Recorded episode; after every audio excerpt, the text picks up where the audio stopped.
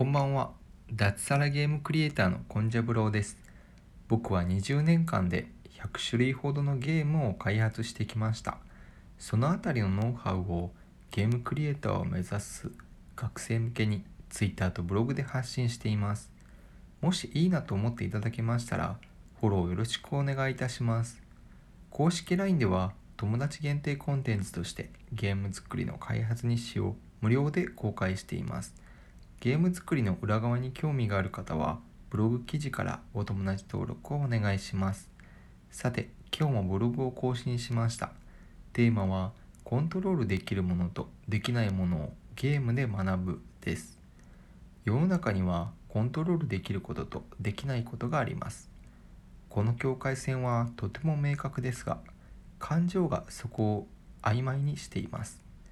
だから人によって認識が認識が違っていたりしますが、そのあたりを把握しているとゲームを作るときに役立ったりします。現実であればコントロールできないことを無理にコントロールしようと思っても結果的にうまくいかず時間ばかり無駄に使ってしまいます。これがゲームの世界であればコントロールできないことまでコントロールできてしまうので楽しいと感じることができます。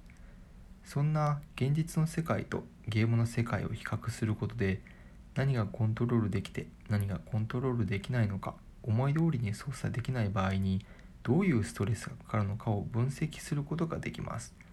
人が何をしたくて現実世界に何に不満を抱えているのか分かればヒット商品のヒントになると思います。以上差し当たり今思うことでした。私コンジャプロはブログにて平日毎日4000字から6000字の記事を書いています。Twitter や公式 LINE もよろしくお願いします。何か挑戦したいなと思っている方はお気軽にフォローください。一緒に継続していきましょう。それでは明日もよろしくお願いします。おやすみなさい。